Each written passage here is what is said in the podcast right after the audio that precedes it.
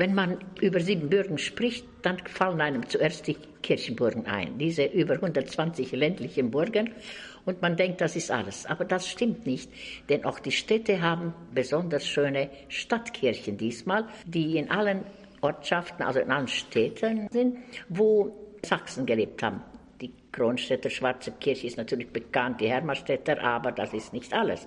Die anderen Städte haben auch einmalige Kirchen und eine davon ist Mühlbach. Mühlbach, man fährt durch oder man bleibt ein bisschen stehen und wundert sich, das ist eine ganz besondere Kirche.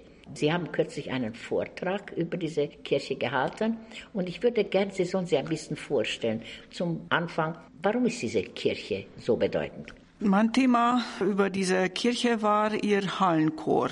Und das hatte jetzt dieses Mal interessiert. Aber die Kirche ist bedeutend, nicht nur durch diesen ausgebauten Hallenchor aus dem späten 14. Jahrhundert und in den Anfang des 15. Jahrhunderts hinein, sondern auch sie ist eine bedeutende Stadtkirche. In ihrem Bestand ist auch eine Basilika aus dem 13. Jahrhundert, also sogar aus dem 12. ist eine ursprüngliche Lage da. Und und eigentlich sollte sie viel größer werden, nicht wahr?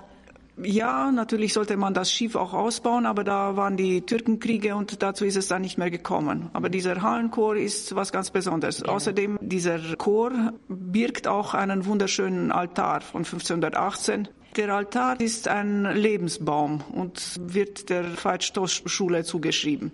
Es ist ein skulptierter Altar, also erhaben. Der hat eine besondere Geschichte auch dadurch, dass hm, die Madonna ersetzt wurde. Aber es gibt auch außen einiges Interessantes. Thema dieses Vortrags waren diese Außenskulpturen die natürlich einer Ikonografie folgen und die ihre eigene Geschichte haben. Und veranlasst war das Ganze dadurch, dass 2020, also im Sommer, im Frühsommer, da ein richtig ein Schaden entstanden ist. Dadurch, da ist ein Baldachin abgestürzt. Der Kalkstein ist relativ weich und ist empfindlich und hat eben zu feuchtes Klima abbekommen. Und dieser Schaden hatte überhaupt veranlasst, dass man jetzt genauer hinsieht und möglicherweise auch anfängt, nochmal zu restaurieren. Das ah, man hat in letzter Zeit nicht restauriert? Nein, die letzte Außenrestaurierung war in den 60ern, also 61 bis 64.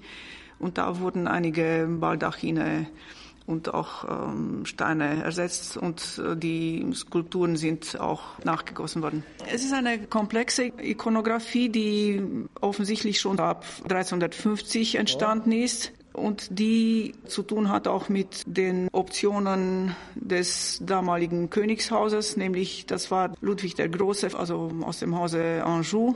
Das ist auch ein Schlussstein, der sein Wappen zeigt. Und es gibt auch ein Itinerarium, das der namhafte Kunsthistoriker des Unterwaldes quasi Theobald Streitfeld erstellt hat, also ein Itinerarium, das nachweist, dass um 1349 äh, der König die Stadt besucht hat und nachvollziehbar, dass er auch in der Kirche war und dass er auch richtig eine Riesenspende gemacht hat. Dann gibt es noch einen Ablass in den 1450er Jahren. Mhm. Und von dem soll zum Beispiel der Lettner erstellt worden sein. Ja. Also 1555 ja. und bis 65 soll da die Arbeit am Lettner. Wann war die Kirche praktisch fertig? Man nimmt an, um äh, die 1420er sollen dann auch die letzten Skulpturen gemacht worden sein. Denn schon 1830 kam diese Türkenbelagerung und da ist dieser Student von Rumas bzw. von Mühlbach nachweislich, also man hat die Bevölkerung in großer Zahl verschleppt und dann war ein Stopp. Ja, und ja. da kamen sie nochmal die Türken um 1442 und da hat sich Mühlbach sozusagen nie erholt was bedeutend ist für Mühlbach.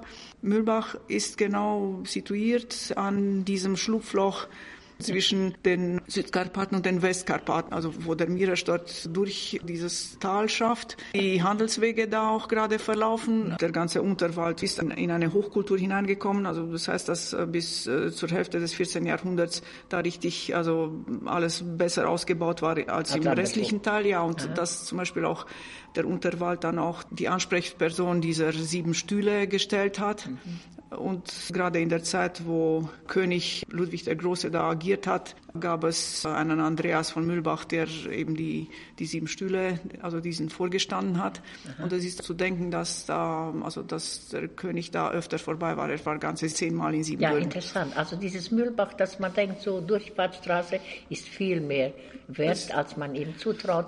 Und deshalb war es gut, dass Sie uns diesen Bericht gehalten haben. Denn jetzt wissen die Menschen, wenn sie durchfahren, hier muss man mal Halt machen und sich diese wunderbare Kirche ansehen. Danke also. für das Gespräch.